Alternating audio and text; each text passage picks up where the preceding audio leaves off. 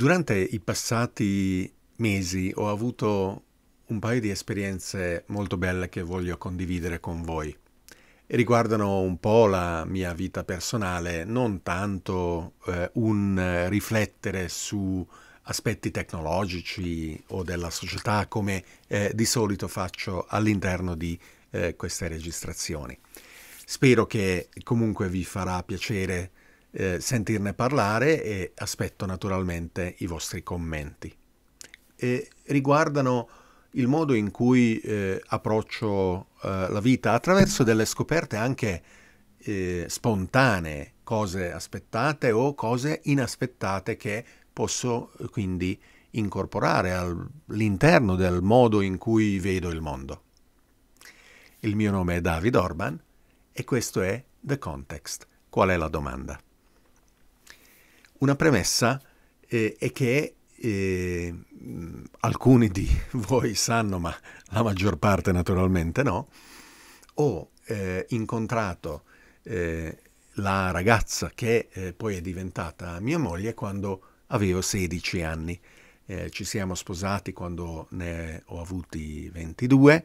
Eh, abbiamo avuto tre figli bellissimi che adesso ognuno ha, ha lasciato la casa e, e vivono in varie parti del mondo.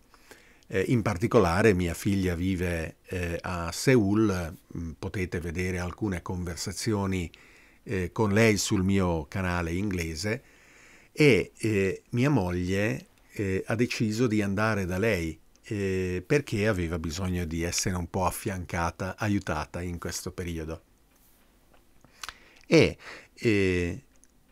ed è partita i primi di ottobre 2022 per tornare il primo gennaio 2023.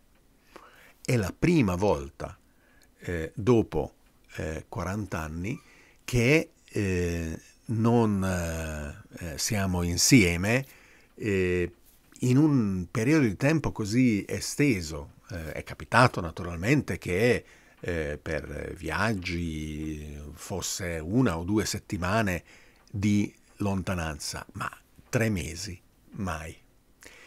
Quindi la prima scoperta, eh, la prima conferma eh, che voglio condividere è che eh, la amo. Questo potrebbe essere banale, eh, ma eh, per me è stata qualcosa che mi ha fatto molto piacere e, e non lo trovo assolutamente una cosa scontata. L'ho potuto osservare perché eh, era bello poterle parlare in videoconferenza quasi tutti i giorni. Nello stesso tempo eh, mi mancava la, la, la, sua presenza fisica ed è stato bello eh, poterla riabbracciare quando eh, è tornata. E quindi eh, ho avuto questa, questa piacevole conferma eh, ed è stata un po', se vogliamo, una, una scoperta, una riscoperta. La seconda cosa, è meno attesa, meno eh, calcolabile se vogliamo, o, o eh, una sorpresa ancora maggiore è stata eh, quanto ho apprezzato simultaneamente, senza alcuna contraddizione, eh, il fatto di eh, essere solo. Non la solitudine, ma eh, questa eh, condizione eh, di avere la casa vuota, eccetto per me, e di apprezzare eh, questa solitudine, quindi, nella casa insieme al silenzio che vi regnava. Abbiamo tantissime sollecitazioni eh, che eh, continuano in modo martellante a dirci che dobbiamo riempire le nostre giornate in modo produttivo input e output di tutti i tipi. Eh, dobbiamo costantemente lavorare in modo efficiente, che sia in un ambito professionale oppure semplicemente nelle faccende casalinghe per raggiungere i nostri obiettivi. Ed incessantemente dobbiamo accompagnare queste attività con eh, l'ultimo film che guardiamo, la serie che bisogna poter discutere, eh, la musica da scoprire, i vari abbonamenti che continuano a eh, provare a catturare la nostra attenzione e nella gran parte dei casi ci riescono, o perlomeno se non ci riesce uno, ci riesce quasi invariabilmente l'altro. E viene eh, vista eh, la condizione opposta a questa dell'impegno continuo qual- come qualcosa che è uno spreco, è uno spreco di tempo, è uno spreco di occasione, è uno spreco di opportunità. Beh, a me non è parso così. Anzi, quello che mi è apparso è una grande gioia nel eh, poter semplicemente stare. Stare, esistere, senza televisione, senza serie, senza nemmeno musica che fosse il sottofondo di stimolo, il brusio che accompagnasse la mia esistenza. E stare seduto, magari solo semplicemente a respirare non ho cercato di dare a questa cosa qualche tipo di inquadramento, non l'ho chiamato meditazione, non l'ho chiamata pratica, non ho cercato di capire a quale scuola eh, una prassi di questo tipo potesse appartenere. Sarebbe stata un po' uno sconfiggere la spontaneità della cosa da una parte e dall'altra parte ricadere nella stessa trappola dell'analisi efficace ed efficiente di quello che si sta facendo. Ho lasciato che la cosa mi portasse dove, dove succedeva. E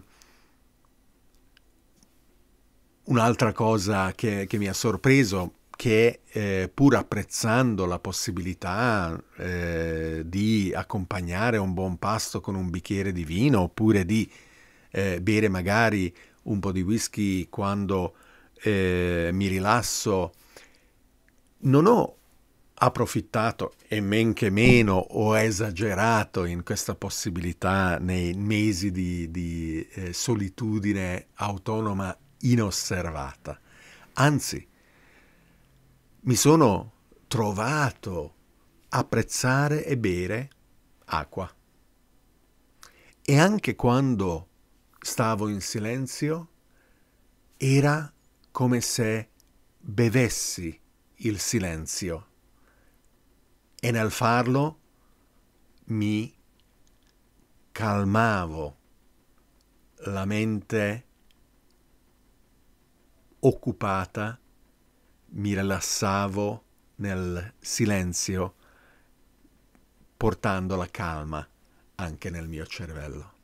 Il guadagno poi da questa cosa è stata una produttività e una capacità di focalizzarmi nei momenti di lavoro della giornata superiori, probabilmente proprio grazie eh, al, alla possibilità eh, della mente di tonificarsi attraverso i momenti di silenzio di cui godevo.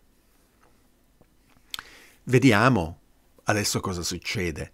Vediamo dove questa cosa eh, andrà. E non ho intenzione di eh, formalizzarla, eh, lascio che in modo spontaneo vada eh, dove va. Per esempio, eh, quando magari farò un viaggio, vorrò chiedermi, ok, questi momenti di silenzio e di eh, lasciare andare le cose è qualcosa di sufficientemente prezioso perché venga preservato anche sotto la naturale condizione di stimolo del viaggio?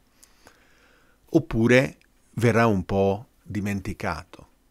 E così anche col tempo settimane o mesi o anni che magari passano, che cosa succederà? Sono veramente curioso e sono anche curioso di sentire la vostra opinione.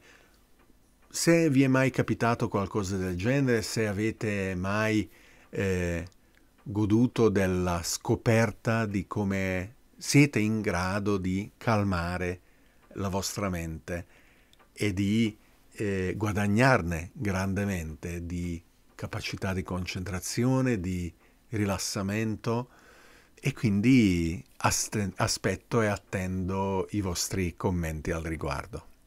Grazie.